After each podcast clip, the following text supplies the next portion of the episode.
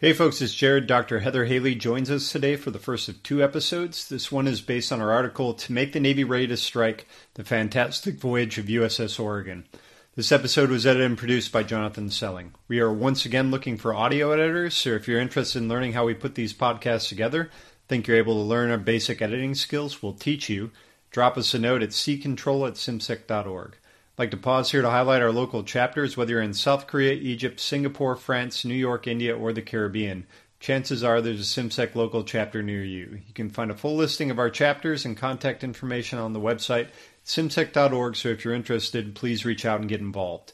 Finally, I want to take the opportunity to recommend our partners in the CIMSEC Podcast Network, the Bilge Pumps. You can find Alex, Jamie Drach, and a pile of Irn Bru bottles wherever you download your podcasts. And with that, Kimber's Men. You're listening to Sea Control, hosted by the Center for International Maritime Security.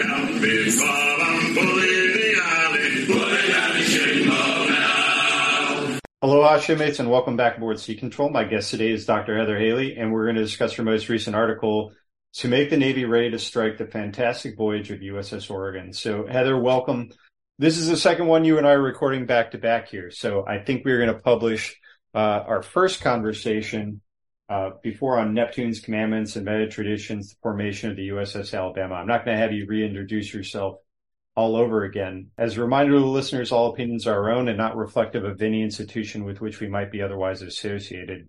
But we'll just jump right into the questions then, Heather. Uh, what was special about Oregon's construction? So USS Oregon, the the social aspects around it are, are really interesting to me as a social historian. Um, it was one of I want to say four of the United States Navy's very first battleships. And, uh, it is BB3, if I recall correctly.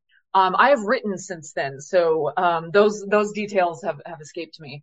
And it was constructed in California at Mare Island, which we are familiar with now as as a Navy installation, but at the time um, it was kind of a relatively new installation and it was constructed by a civilian, um, shipbuilding company, uh, at Mare Island. And one of the reasons that all of these ships were constructed in different, um, yards was because of, um, congressional oversight. All of these Congress persons wanted the, the, the federal funding to go to their states. Um, and so, uh, California put in a bid um, and California, they wanted to ensure, uh, Congress wanted to ensure that the funding was distributed relatively evenly. So you got some money up in Rhode Island, you got some money down in Norfolk, and you got some money out in California. So you're covering all the bases. Um, so that's why it was in California at the time that it departs um, to make its voyage around um, South America um, to Florida. How did the Navy market itself and its new battleships? Because it had the Oregon and it also had USS Illinois at that point. Yeah. So, and this is, like I mentioned before, this is the really interesting part to me. So a lot of us are familiar with the, um, World's Columbian Exposition, which occurred, um, in Illinois. And of course, most of us are familiar, you know, the Great White City, um, and it's the, the purpose of the exposition is to demonstrate the new technologies of the world. Um, it's in some instances, unfortunately, also a, a, a, way to other different groups who are not technologically as advanced as others. Um, but in the, um, one of the, the exhibitions was a mock replica of this type of battleship. And it was the USS Illinois. It was not navigable. Um, it was made out of um, timber and cement, and it was cemented into the lake.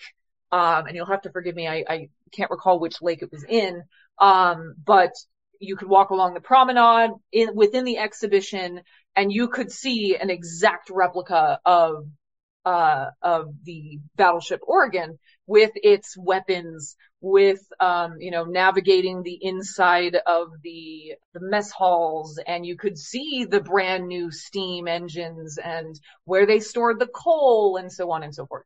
So it, from a modern perspective, um, from a national security perspective, th- that's horrifying.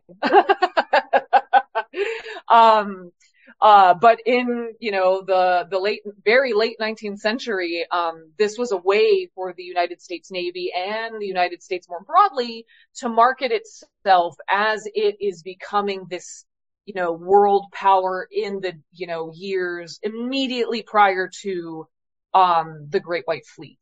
Yeah, you mentioned at the beginning that you've written since then. I, I should point out you've written like three things since then here. So there's going to be like one or two things that uh, get get forgotten along the way here, but uh, you know we'll wind up talking with you about those uh, oh, as well. Um, the Maine you. explodes in February 1898, and the U.S. declares war on Spain. Why did the Navy feel the need to steam Oregon all the way around to the East Coast at that point?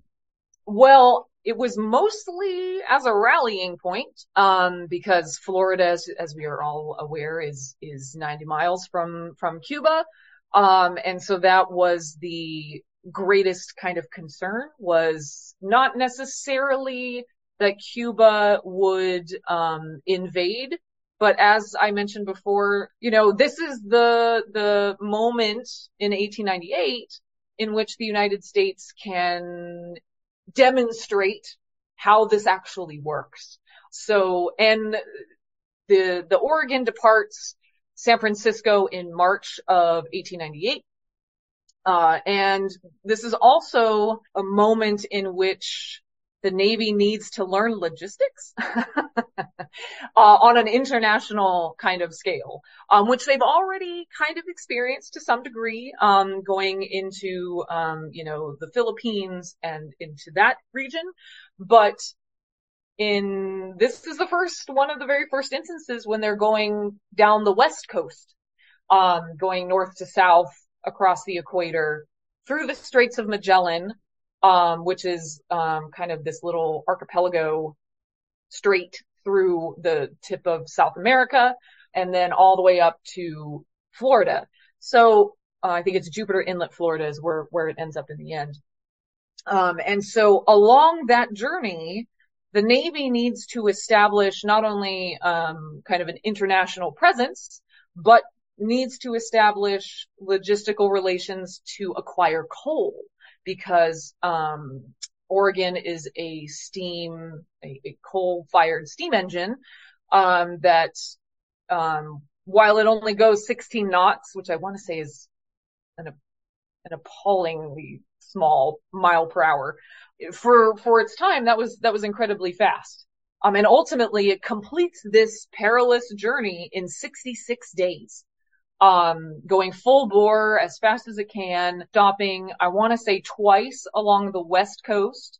Um it makes a very interesting stop in the straits of magellan because there were rumors or he had received the the captain had received a telegram that the spanish had a ship in Brazil, uh, and it was on its way to, you know, come find you. And so it kind of, the uh, USS Oregon kind of hung out, hung around the straits for a couple of days just to make sure that that did not in fact happen while it recoaled and then continued along its way. So it's, the journey itself was kind of the first of its kind, um, in the sense of going from west to east, even though we're more familiar with the east to west. I just finished reading The Wager by David Grann. So for the listeners, uh, we, we are working on bringing him on the podcast.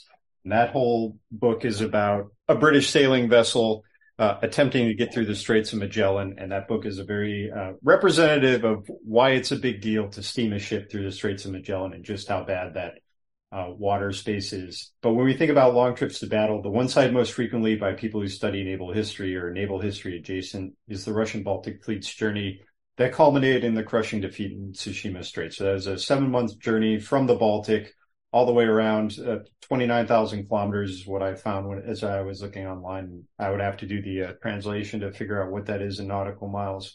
But why was the Oregon's trip seven years earlier than that so much more successful? The, and thank you for the information about the wager. I'm to have to um, read that for sure. Um, I think one of the main reasons is probably timing. Uh, while this, while Oregon was a brand new ship, um, this, I think it had maybe a month, uh, to do a shakedown. Uh, and I think that was done in Bremerton, Washington, I think, um, going from San Francisco to Bremerton and back. Um, just to, you know, get its sea legs. Because this was also not a battleship as, as we are accustomed to. It was like a coastal battleship. So it's not as though it could go out deep into the Pacific, right? That wasn't the, that wasn't the intention. And so I think, um, staying along the coast was really helpful. Um, the, uh, captain did publish his memoir after the fact, um, which of course lends itself to romantic, lit- kind of romantic tales of, uh, seamanship. Um, so when you spoke earlier about the, the wager and, um, the kind of perilousness of the journey itself, uh, actually his memoir lends to that because, uh, the captain whose name is escaping me, uh, he, he does comment a couple of times of, um, intense fog because you're in a different hemisphere. So it's opposite in terms of weather. Um, although in, in March, it's going to be hopefully the same temperature, but it'll be fall-ish in the, in the southern. And so, um, but there was immense fog. Um, he talked about, uh, incessantly about the rock formations and how he's trying to navigate through there. And so, uh, and there's also a really great timeline, uh, in his, in his, um, memoir about documenting how long it took to get through each of these stretches and getting through the Straits of Magellan was arguably the longest part despite having to stop and wait to ensure that the Spanish weren't um, going to uh, going to attack them. Um, but offhand, I would I would probably say that it was timing. Um, the you know threat of Spain uh, potentially uh, just the the the state of politics in Cuba and the threat of the Caribbean War at large, writ at large, um, which was going to be the United States kind of economic interest at the time, I would probably argue was going to be the kind of defining difference. I also don't know what kind of ship was involved um, in the um, Baltic Fleet journey, but this was this was the the latest, you know, American technology. Um, and you had mentioned that was seven years earlier. So I, I imagine that one was also like a trans, um, global voyage. So that was also something, something to that as well. So I would, I would lend, tend towards just the, the speed with which they traveled, the, the ship itself. Um, and of course the competency of the captain to make the, the decisions to take it a little bit slower through the Straits of Magellan. What was the result of Oregon's journey? Well, ultimately it met up with other vessels in uh, South Florida and it was not, it was more celebrated in the national press because 66 days, like that's two, just over two months um, without the Panama Canal. This is pre, obviously pre-Panama Canal. So it has to, and it's got to sit here and, and identify coaling stations and ensure that it's, it's prepared with the correct provisions because there was a situation in which um, they couldn't get fresh water into the um, boilers. And so, uh, again, in, in the, like I mentioned before, in the romantic literature of the time, um, the captain discusses how the, the crew gave up their fresh water for the boilers so that it would go full steam ahead and, and things of that nature. Um, but I, I, I, it became heavily publicized um, in the uh, New York Times and then in other presses, San Francisco Chronicle, as you might imagine, um, that oh my goodness, this ship can you know go from one end of the country to the other um, through different hemispheres, through other continents um, in this miraculous you know amount of time. And so it was uh, it was I, I looked at this less in terms of its resulting impact with the with the state of Spain um, and its um, holdings in Cuba, and more as this kind of technological kind of marvel. Um, and I would have to say that one of my research interests that kind of came out of this is looking into the shipbuilders themselves. Like, to what degree are these shipbuilders involved? Um, and then another um, um, aspect of this is now after this, there is even more conversation with Congress and with the presidency ultimately, um, to create the canal. Where is the canal going to go? Cause there was, um, This was, of course, the Gilded Age, and there were a number of, of different um, corporations that had interests, construction corporations that had interests in various parts of Latin America. And so Nicaragua was another area that was considered to create a canal. And so there was, you know, we go into that a little bit in, in this um, article, but as we know, it, ultimately it, it lands itself in Panama. So this, you know, there is interest in reducing the time even more with the establishment of a canal, of, you know, going from one end of the country to the other in who knows, 30 days, which at the time was absolutely phenomenal. Well, that's all that we have time for today. I'd like to thank my guest, Dr. Heather Haley. Uh, where can we find you online and what are you working on next? You can find me on Twitter. Uh, my handle is at Gallifreyan. So G-A-L-L-I-F-R-A-E-A-N. And all of you Doctor Who fans out there will know what that means. Um, and uh, as I mentioned before, I'm with the Naval History and Heritage Command, and I am actually just completed a project on commemorating the Women's Armed Services Integration Act of uh, 1948. Um, and as you can tell, I'm really interested in historical context and the social kind of aspect of everything. And so my my research question for that project was why 1948?